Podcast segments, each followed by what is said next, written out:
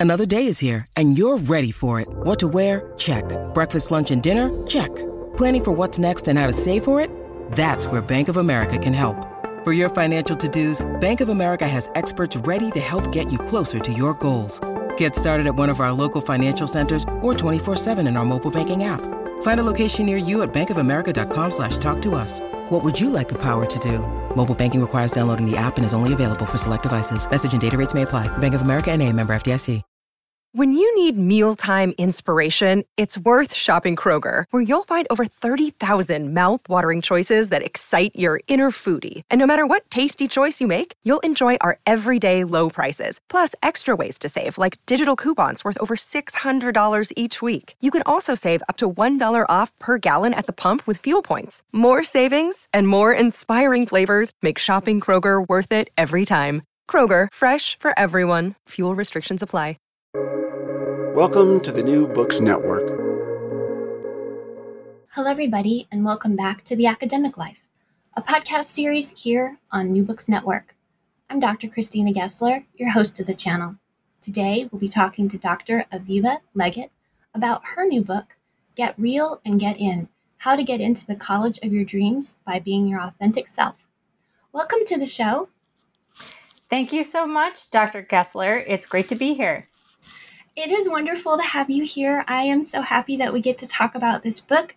I think it's something that is a perennial, you know, subject of interest for students, but um, we are taping in fall of 2021, and a lot of students have not had access to uh, the kind of on-campus counseling services about choosing a school or, or making sure they have all their ducks in a row. So I think this is particularly uh, timely for our listeners. Before we delve into the book, however, I wonder if you would tell us a bit about yourself, please. Of course. So, the reason I wrote my book is really all about me. Uh, so, growing up as a kid, I moved around a lot. And in high school, uh, I had the fortune of moving to Princeton, New Jersey, which is where my high school, Princeton High School, is located. The problem with it was that I was not prepared for the level of rigor. And also, it was a big culture shock for me going to a high achieving high school when I'd come from a, a community that um, was not so college oriented. So I put a lot of pressure on myself as a result. And in my fr- in my senior year, right before applications were due, I got pneumonia um, because I had been putting so much pressure on myself ever since I would say sophomore year. And that was the year where I decided I want to go to NYU and I'm going to do what it takes to get there. So I did all of the things. I went to all the tours. I met people from NYU. I, you know, banged down doors, talked to people about my interest. Um, and while my application process and my lack of preparation did create a situation where things were tumultuous, what it provided in positive was the opportunity for me to figure out who I was and what I wanted on the journey to college. And that's why I wrote my book, Get Real and Get In. So, since high school, I've had a chance to work in higher education. After uh, going to NYU, I came down to Penn and Philadelphia for my master's and doctorate in the field of higher education.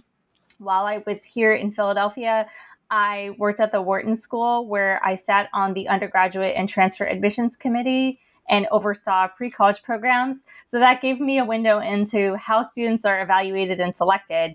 Uh, so when I was finishing up my doctorate at Penn, I had a choice. I could have stayed at Wharton working or tried something else. And I had my whole high school experience, college process in my back pocket on my shoulder, staying with me all these years later. And I felt compelled to go in that direction. So that's when I decided to become an independent consultant, helping students and families with the college process. I've been doing that since 2014. And um, since starting my practice, I've had a chance to write for Forbes and uh, teach as well at Penn. And um, now I have my book uh, with St. Martin's Press, Get Real and Get In. And I feel fortunate to have been able to come full circle uh, to something that started you know, when I was such a young person. Thank you for sharing that. I, I wonder if we could unpack that a little bit. Um, you do share your own journey very candidly in the book while making it focused on advice for others. It's a it's a nice balance between the two of the the personal and the universal.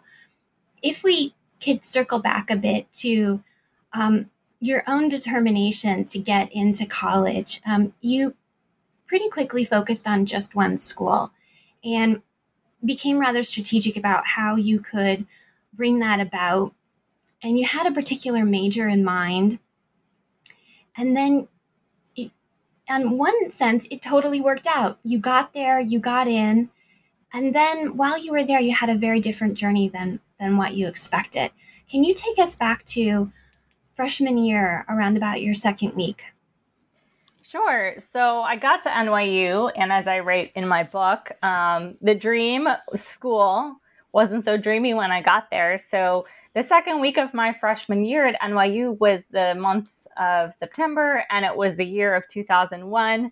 And that's when September 11th happened. So, starting off life in college on September 11th, two miles away from the Twin Towers, is not a recommended journey for anybody and not a journey I'd wish on anybody.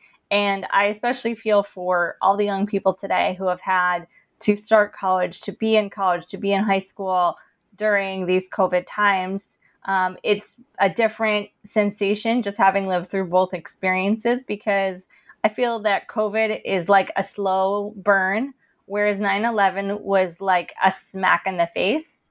It was a very sudden trauma for myself as well as for others affected by it in their own way. So it's it's really hard when you're trying to start out your life in um, such a difficult environment. Um, but I do think that, you know, my really what I emphasize in my book is that, you know, you can go through COVID, you can be a 9 11, but no matter what happens to you or who you are, you have to be creative, authentic, and resilient to become who you're supposed to be. You can let your emotions in, but you can't let them drive every single thing that you do.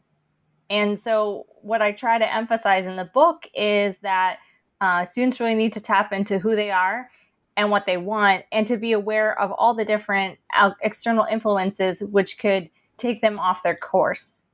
And you had another life changing event sophomore year. Your your boyfriend broke up with you, and you say that that's when you started going to therapy. And it's something that you recommend for people who are open to that idea as a way of becoming authentic and figuring out who you are and what you really want, what your dreams and goals are. Can you talk a little bit about how important it is to really get to know yourself? Absolutely. So, yes, as I recommend the book, therapy is a great thing. It's been very helpful to me for many years. And I think that therapy is a is a it's not the only tool, but the great thing about therapy is that it is designed really to help you dig deeply and deeply into what motivates you. And what can be surprising is that there are a lot of things that motivate us to make decisions. We may think that certain decisions are rational um, or the right thing to do, but we're not always our own best judge of that. So, by knowing how our decision systems work, we know if we're making the best decision for us or not. And of course, not all decisions are completely logical and they shouldn't be, but we need to understand the logic behind our decisions so that we can make them with intentionality. And you talk in the book about how success does not go in a straight line. So, in many ways, for students who are choosing a college, success is getting in. Uh, often they have a set major in mind and graduating with that degree and getting a job specifically in that field. And for you, by senior year, you realized what you had gone there to study was not what you wanted to do. And, and that ultimately led to your master's and your, and your current life path. Can you talk a little bit about how success for you was not a straight line, but it was about being authentic? Absolutely. So the reason why I so I studied music business, which I didn't mention in my brief intro, um, I chose music business because I had a love of the theater and as I write in my book, embarrassingly, I had an obsession with Hanson, which was a very popular band when I was growing up, and they're a band of three brothers. Um, and I went to a number of their different events and appearances, and it got me very fascinated with the behind the scenes, the inner workings of like how did that promo tour get set up, and what went into selecting that album, and and what songs made it to the CD and all of that. So I got really curious about that and made me intrigued by this field and I sought to learn more about it after choosing NYU sophomore year because the music business part of NYU was a huge part of my decision for NYU. When I got to NYU though, and I actually, I mean, freshman year, I went out of the gate. I just said, I just need to get any internship because I'm in New York. I should get an internship. So luckily being in New York, literally, you know, I don't want to say quite around the corner from me, but within a 10 minute walk, I could get to Billboard magazine, which was the first place I interned as a freshman. And it was, you know, no, nothing against Billboard or any or any other company that I may mention, but I mean, Billboard, I wasn't doing anything really, you know, intellectually stimulating. I had come from a community where, you know, people were always talking about, you know, life philosophy and goals and dreams and um, there was quite an intellectual culture that I had been in. And the music business, not that people aren't smart, but people didn't necessarily want to talk about the same things that I did. And it was also a very male dominated field. So there weren't, you know, a lot of people that I saw myself looking up to or that I saw myself in other people. So as I had these internships and I was doing work that was, you know, grunt work, and I also wasn't building the connections that I would have ideally liked to make, I just was feeling you know, turned off from being in the music business. Also, it was a difficult time to be in the music business because there was a transition at that point from um, physical music to digital music. So that was that was creating a lot of upheaval, of course. But what I found myself more drawn to at the time was getting involved in my college activities. So when I got to college, as I as you mentioned, my boyfriend broke up with me, but that was actually worked out very well because it forced me to get out of my bubble and to look at other things that I could do and friends I could meet, right? So I started getting involved in these activities and then I really enjoyed it and I became a leader in different clubs and activities on campus.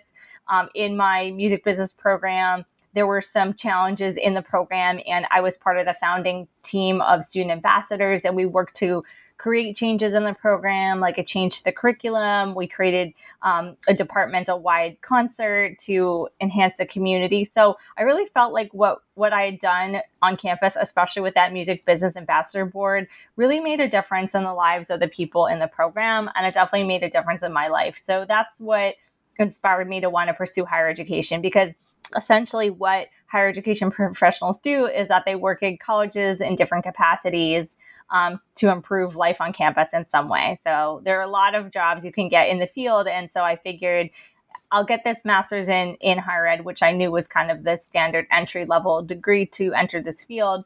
And that's what drew me to come down to Penn. Um, I didn't know that I would want to work in admissions at that point in time. It was an interest of mine, but I didn't have any interest in kind of the the grind of admissions, like the travel to different colleges, the sales presentations, and so on. So I was able, luckily, through um, through the job I had at Wharton, to be part of the admissions process on the committee um, as the academic liaison to Wharton, and to be able to see how applications are selected, and also to oversee selection myself for our pre-college programs um, without that that extra travel and all of that.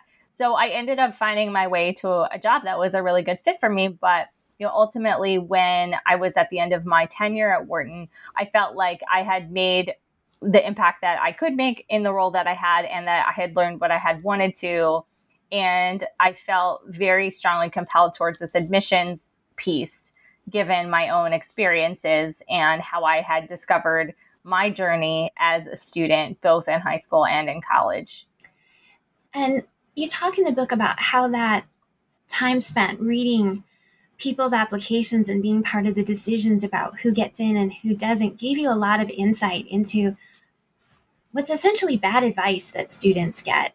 Um, they're sort of dissuaded from being authentic and developing genuine passions, and instead, sort of creating this incredibly impressive checklist. And you say that actually is counterproductive, trying to be impressive, because it creates something you call the impressiveness paradox. Can you explain to us why we want to avoid getting trapped at that impressiveness paradox? Sure. So essentially, the impressiveness paradox is the belief that if you're trying really hard to fit yourself to a specific mold, then you're actually not going to be very impressive at all. So, for example, if you want to go to XYZ top tier university and you have a friend who goes there and you simply try to copy what they did and make it your own, that's actually a terrible strategy. Rather, what you should do is figure out what are the things that inspire you that you're passionate about and then find ways to maximize and leverage those ahead of your application process. And then ultimately, when you apply, you're going to have your own set of unique goals and circumstances to share versus trying to guess what admissions wants based on a couple people you know that got in. And in that process, you might change which schools you think you want to apply to. Absolutely, that's true. And I think that people are scared of disqualifying themselves of the schools that they think are the schools for them because they, you know, prioritize the name over themselves and what they would actually gain from that experience. So, um, I, you know, obviously growing up in Princeton and attending elite colleges, I definitely recognize and and feel the benefit of those colleges, but I don't hold those colleges as like if you don't go to an elite college, you're going to have a terrible life. And a lot of people I meet have some sort of version of that story where I have to go to this college, otherwise, you know, it's not worth it. Or what can I do with this? I'm just going to waste money and time. Uh, so it definitely is important to be intentional about your goals and what you want to get out of college before you go because it is a huge investment. It is high stakes. And so I understand that belief that I have to go to the top to make this worth it. But you know, maybe you push off college for a couple years if you're not sure, or maybe you go to a different college that has the exact program that prepares you for the exact kind of work that you want to be doing afterwards. Even if it's not that name brand, it's the right name brand to help you enter into whatever you're looking to go into. So, you know, they're just, my book really is hoping to show, you know, through the journeys of all these different leaders, through my own journey, through my clients' stories and practical wisdom that you know there is a path for everybody and that the path for you is one that you have to blaze yourself. And you say that really explicitly in the book. You say don't apply somewhere for other people's expectations. Um, and you encourage students not to create a perfect plan. Instead you tell them to be clear on their values and goals. So how is getting intentional about your values and goals better for you than trying to create a perfect plan? That's a really good question. So I think it's both and in a way, right? So we don't want to not have any plan or any ideas of what we want to do, right? Because if we're just focused on figuring out our values, then we may not actually accomplish anything, right? So if we just keep digging and reflecting, we may be avoiding trying something that would help us to enhance our understanding of those values and goals. Um, so it, it's a bit of both, you know, in, in terms of the college strategy, the college process. The truth is, you only have four years in high school and you have to make the most of them. Um, and at the same time, you can't overload yourself at the expense of understanding what's really important in all of this. And you encourage people to have uh, sort of a dual mindset, if you will it's important to have focus and it's important to have flexibility. You say uh, in the book, set goals and prepare for them not to work out. And you encourage people to be able to make adjustments and be flexible. So, how do people stay very focused? In your case, you were pretty laser focused, if I'm reading the book correctly, on getting into NYU. How did you also have uh, flexibility and, uh, and an idea that you may need to make adjustments? Well, the truth is that at that time, I did not have that um, foresight or wisdom at all. Um, at the time, I was laser focused at NYU for, I don't want to say like no good reason. There were good reasons for me to focus on NYU, but I wish I had been more flexible and really understood what that was about at the time. And one of the things that it was about, which I briefly mentioned in my book, but I just kind of footnoted, it, was that my father was very sick um, when I was in high school. And unfortunately, he has a chronic illness and it, you know, it keeps going. It keeps going even to this day. Um, but it became more acute when I was in high school. And so that really, I think, drove me at the time to dive into things that could help me be excited for my future. And so NYU, I think for me, just happened to be that thing that seemed like the right thing to focus on that would help me improve my circumstances and improve myself as I was looking to, you know, build a better life, right? After high school. So I think now I have the hindsight of understanding that and what the role of NYU was for me. So, what I'm trying to do here for kids is to say, you know, give them the big picture that I didn't have at the time. I did not have somebody telling me this stuff to help me be flexible and help me think through that. I think, though, as I've matured and adjusted, I have been more flexible in my goals. So I'll give you the example of more recent with my book. So I sort of, it was almost like an NYU mentality where I, um, I went to a literary conference and I met with one publisher and several agents, and the publisher was my current publisher, St. Martin's Press. And I just had a really great feeling about St. Martin's Press. I reached out to the person who I met with at the conference, and we kept in touch over the course of a couple of years. And what I said to myself was, I would really like to sign with St. Martin's Press. But if that doesn't work out, I'm going to look into other options and I'm going to let it be what it needs to be. So I am that person who does choose kind of my favorite thing and tries to pursue that.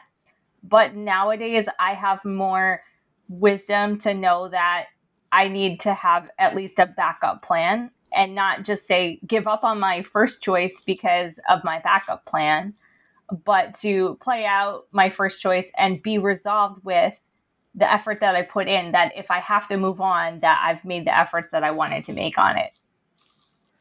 And you touch on that in the introduction. You say admission to NYU and any other successes I've had through the years have come because of hard work and luck. There is no secret formula. But one of the threads through the book and through our conversation here is the importance of trusting your gut. Can you talk about how people learn to trust their gut and why you encourage all the students you work with to develop that skill? Yes, um, that's a great question. Um, and I would say there is no magic formula. At the same time, if I look at all the stories in the book, it's really creativity, authenticity, and resilience that are the best drivers for people to make these decisions, even if they're not perfect. Now, could you repeat your question for me one more time? Because I wanted to mention that about the secret formula. You're talking about trusting your gut, right? And and yes, I'm glad that you outlined a bit of the secret formula. I think in the book you were urging us not to believe there's a secret formula, as in there isn't an actual secret checklist the Ivies have that they're not telling you.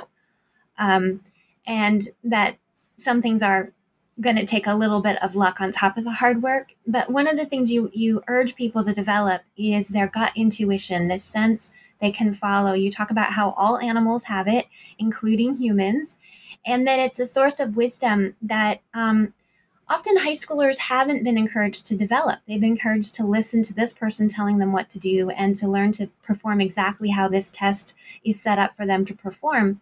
And those things are, as you say, useful. You have to do certain things to, to get your application together. But at the same time, to figure out life choices, you have to be able to follow your gut. Right. Can you talk right. to us about why you think that's so important? You outline quite a bit of that in the book.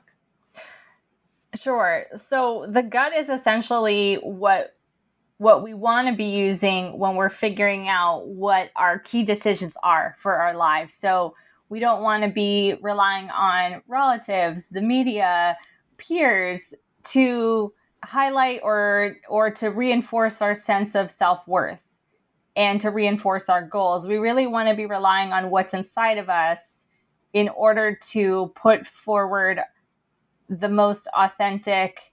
And I would say, if you're thinking about a risk of regret, the risk of regret of a decision that's based on your gut versus one that was based on somebody else's gut for you, that is the way to do it. So I talk about the book about regrets that people have on their deathbed. And one of those is that they didn't listen to themselves enough, that they cared too much about what other people thought. So before you get to your deathbed and you're a young person, why don't you try doing that now instead of waiting until you're old enough to be wise and know that that was the wrong way to go? You also offer uh, students some common sense uh, advice for how they're going to get through their senior year and get those applications together. You you talk in the book about how you you ended up with pneumonia. You were ill and trying to get all of this done, and so you've encouraged people not to do what you did, um, and instead you tell them to get sleep, take care of their body, limit social media, lean into friendships and you also offer a lot of wisdom throughout the book about not judging yourself, uh, about encouraging yourself, and surrounding yourself with people who have your back and who are rooting for you no matter what. Can you talk about sort of these foundational things you need to do in order to be able to get those applications in and to be well enough, you know, to to do the things you want to do? Right. So it's a delicate balance because you know, in this college journey, one of the biggest challenges that students I know experience is time and priority management. Um, you know, students have a lot of homework. They have demands on their time, perhaps from family or extracurriculars uh, or other um, commitments that they may have. And it's not, I guess, again, it's, it's not a secret formula, right, in terms of what is the right balance, but having a system to help you prioritize and to help you manage your time is going to go a long way in preparing you for the college process so that you can get enough sleep. So, for example, the summer before senior year, you are um, more than welcome and invited to do a fun activity that summer if you want to do a program or something like that but you don't want to overload yourself the summer before senior year because that is a good opportunity to take stock of your application goals, to work on some materials, to organize your process, and give yourself time to think and to be creative. I talk in the book about having white space on your calendar. And so that's essentially unstructured time when you can do what you want, even if it's not productive in, in terms of a you know a literal sense even if it's not productive if it's just going for a walk or um, just sort of using the time the way you want to and need to use it uh, that will help you go a long way to that time and priority management. And then really once you have that plan of what you're going to do then it's just a matter of trusting it and trusting your gut on it and executing on what you need to do amidst all the commitments that you have. And you talk in the book about uh, one of the benefits of students doing some of the exercises that you outline in the book and really writing about their needs and who they are is that if you have health concerns, if you have an IEP, if you have uh, family concerns, financial concerns, targeting a school that's known to be able to work with those specific things is essential. You also talk about um, how your people are out there and if you've been in a community that's not accepting, finding a college community very intentionally that you know has a record of being accepting is really important. Can you talk about some of those things? Yes. Um, and what you're speaking to for me partially goes into this idea of how do we find out what colleges we want to go to. And in the book, I describe a very specific way that students can go about it in terms of independent research. The other piece of the independent research is talking with people who are going to the college, who are teaching at the college, or who are affiliated with the college in some way. Maybe they're alumni, maybe they're staff members, and so on. Um, all of these conversations that you will set up they it may feel very uncomfortable to set up these conversations but they will really help you to figure out do you like this kind of environment? Do, is this the kind of place where you feel you belong and that you could find opportunities that excite you and suit you? So all of these steps the independent research as well as the conversations really help you the student to paint a picture of what your life would be like at this college uh, versus relying on a brochure, which are, you know, of course, getting out of date these days, um, or I would say an info session from admissions where they're going to give you the general sales presentation of here are all the benefits and features of our college, rather than for you, what are the exact kinds of resources you would take advantage of and what do those resources look like? So let's say, for example, if you're a student and you're a writer, I would recommend tapping into the Writer's House or Writing Resource Center at these colleges to find out what kind of programs they have. They may have programs for high school students. They may have certain incubators or intensives that they run for their college students.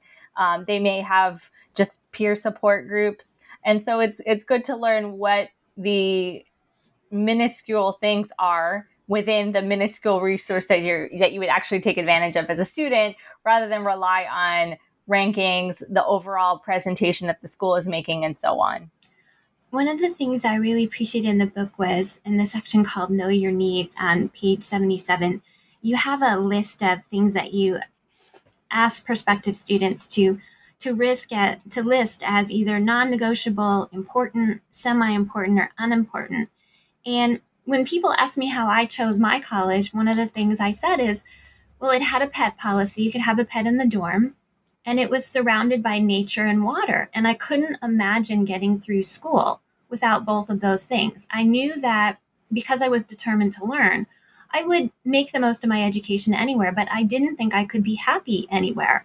So people have found that to be a rather strange answer and yet that's listed on your uh, your list is do you need to be near nature and have outdoor activities and do you want to be a long distance from your current home and i really did i wanted to go to college um, and so this whole list here how did you develop it well, really, it's based on my students I've worked with, the kinds of things that they've said. I've never had anybody mention the pet policy, so that was one I clearly missed on this list.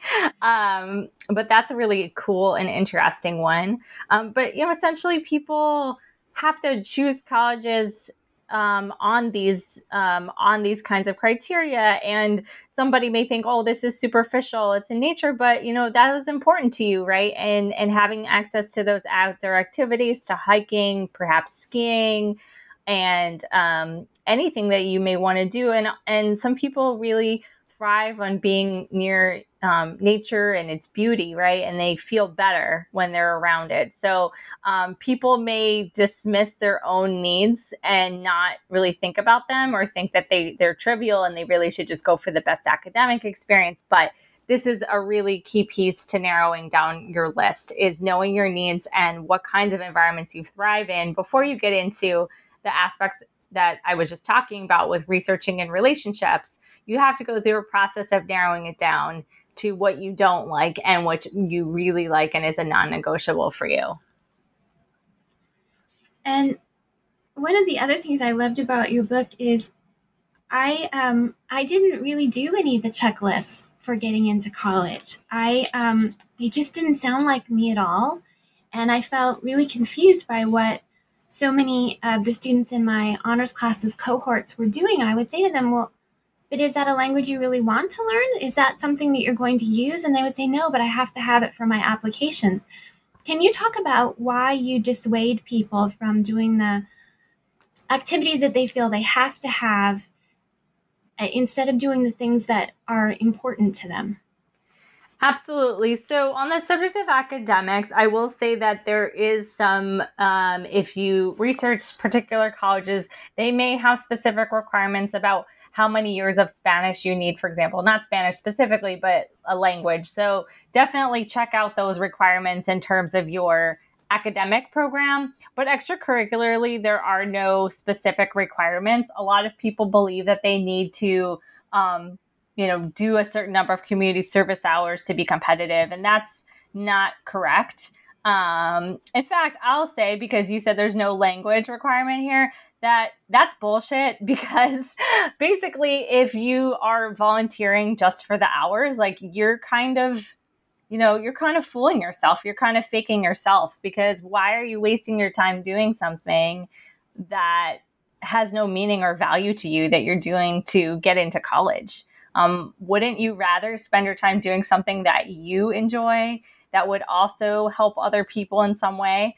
Um, so, what I like to talk about, and unfortunately, I hadn't come up with this term um, ahead of the book, but I talk about helping kids develop their college admissions X factor, and that stands for experience, expertise, and exponential impact.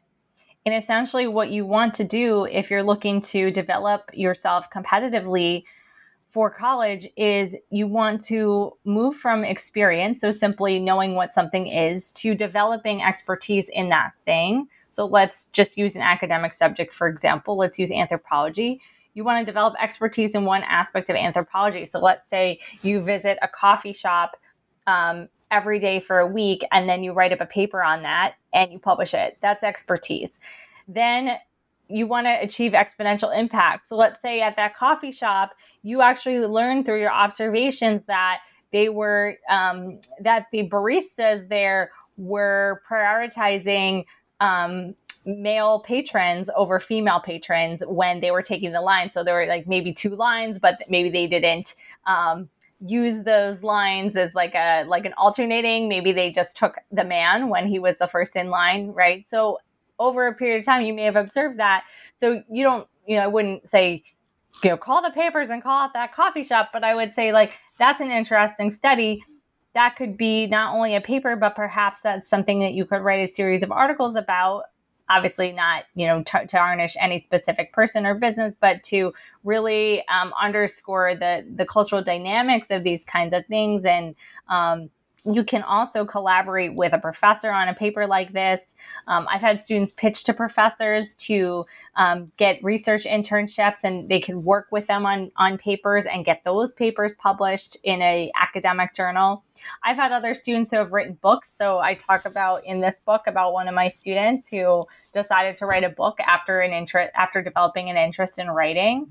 Um, and so that's the idea of that exponential impact is like you're learning how to do something well, like write or conduct anthropologic research, but you're also finding a way to generate positive return and to generate value in the world through that expertise. And so that's what I love helping students to develop. And there's no one right way to develop exponential impact for every person, but every person can find a way to develop expertise and create an exponential impact in their own way. I love how you explain that. I think my earlier example was rather clumsy. The person I was thinking of specifically had learned an additional foreign language specifically mm. for a school she wanted to get into. And then when she didn't get into it, was extremely angry and said, Well, I wasted all of that time. Mm. And um, those are the kinds of things I think you want to help people avoid. And those are the things I remember being very puzzled about in high school because there is no guarantee any particular school is going to take you you do give a few caveats. You know, if if your legacy, if if there's a sizable donation that can be made, there are possibly things that will tip it. But overall, for the vast majority of us, there's no guarantee um, that a school will take us, um, or that when we get there, we'll be happy. What we wanted when we were 17 may not work out very well for us when we're 20. Um, and one of the things I tried to avoid in high school was deliberately taking on an extracurricular because we did already have language requirements as part of the high school itself, but at using extracurriculars such as three or four extra foreign languages, um, using that time for something that I didn't want to do. Rather, like you said, becoming really involved in something that mattered to me and then seeing where it goes. Um, can you talk a bit about um, the benefits of, of that mindset? Of the mindset specifically to define your own journey outside of um, what people expect? Yes. Right. So the benefit is again, it's this idea of, you know, you don't want to live life with regrets. You don't want to make choices based on what you think you should do. You want to make choices based on things that you want to do. And obviously, everything in life that you want to do, you can't do all the time. So I would never recommend, for example, and this is a, an issue that a lot of kids have and a lot of parents tell me about. You don't want to play video games all day, right? Unless you're doing that to become a competitive expert video game player and you're creating a platform for video games. Um, that's, you know, that's one thing. But for most kids, video games is an escape from reality. It's not reality. And if you don't take the opportunity to figure out what you want to do besides that escaped reality, then you're not going to be able to figure out your goals. You're going to have other people figure out your goals for you, and you're going to be living a life of someone else's design that's not yours. Um, as far as I know, we only have this life, and no one can be sure of what happens um, after we live. And we may as well live life on our terms and according to our true values and beliefs.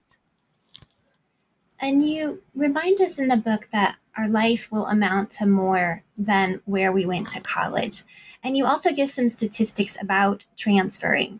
Can you talk about um, what happens when students realize that maybe the dream needs to change? Absolutely. So, um, I would never encourage people to go to college and say, well, I can always transfer because it's, it's a really big financial risk, right? To go to a college to potentially lose time and to transfer. That said, if your plan isn't working out in some way, then you may need to change it or you may need to abandon the plan. And so transfer can be a, an option, and also changing majors can be an option. I would encourage students, if they can, find a way to make their current college work, whether by changing a major or changing who they hang out with at the college, um, that that could be a, an easier way to sort of redefine their experience rather than transferring. Um, that said, transfer is always an option. Taking a year off from college is an option. I know a lot of kids who I've worked with did take a year off um, this past year, or at least a semester off, just to kind of recalibrate and do an internship and do something a little bit different. And there's nothing wrong with that. So the important thing is that you find what decision makes the most sense for you given your circumstances and what you need. And you say that to use what happens in life, whether it's positive or negative, to fuel our next endeavor. So you're saying your first line of advice for students is to change up how they're handling their, their current college. And one of the things that you mentioned for your own journey at NYU was you not only changed what you thought you were going to do after college, but you got into all new activities, you met new people, and you started focusing on who has your back um, and who you really want to be around. Can you talk a bit about those personal decisions ultimately enhancing your academic life at school?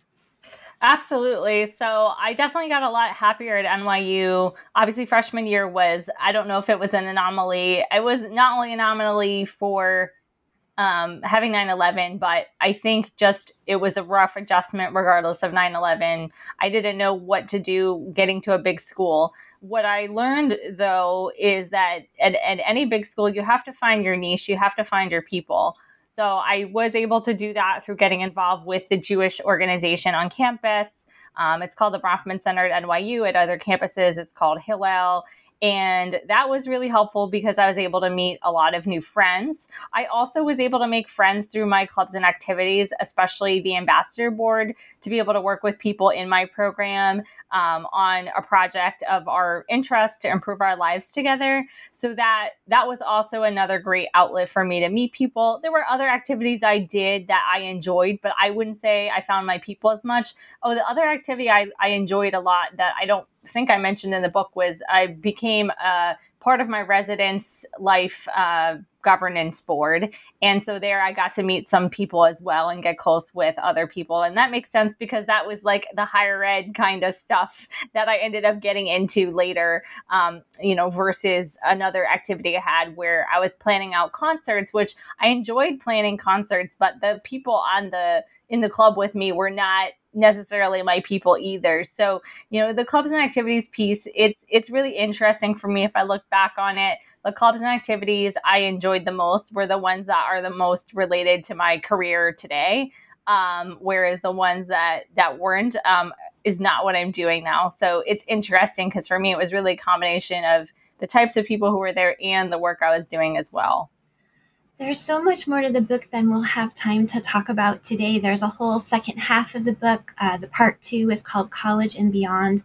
And there's a lot of information in the book that really gives an inside view of what the admissions board is looking for and how well they do at spotting what's not authentic. At circling back to the early example of the person who learned a language just because she thought it impressed that particular college and then didn't get in.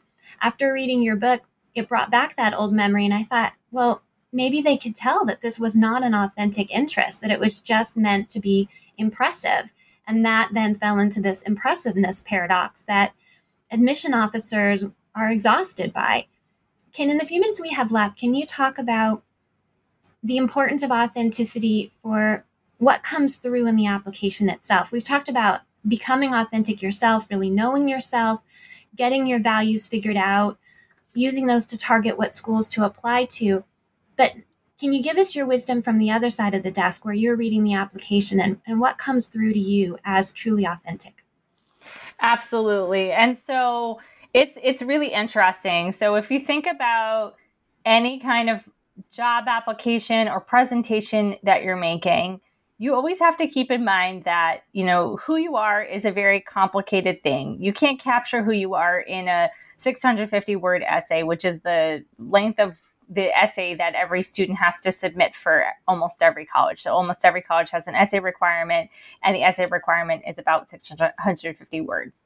So as authentic as you can be before the application, it's really important that you figure out how to present yourself for the application um, in a way that makes sense to the audience. So when you're speaking with somebody, whether it's uh, a podcast host or um, a another student or an adult, you have to think about who is reading this in order to make your message come across effectively. And that's where my advice that we discussed earlier can be really helpful. When you do the college research and when you talk to people at the college, you can get a real inside view into that culture and into what the college is looking for. And if you can't write your application for your audience, it may not come across the way you intend it to.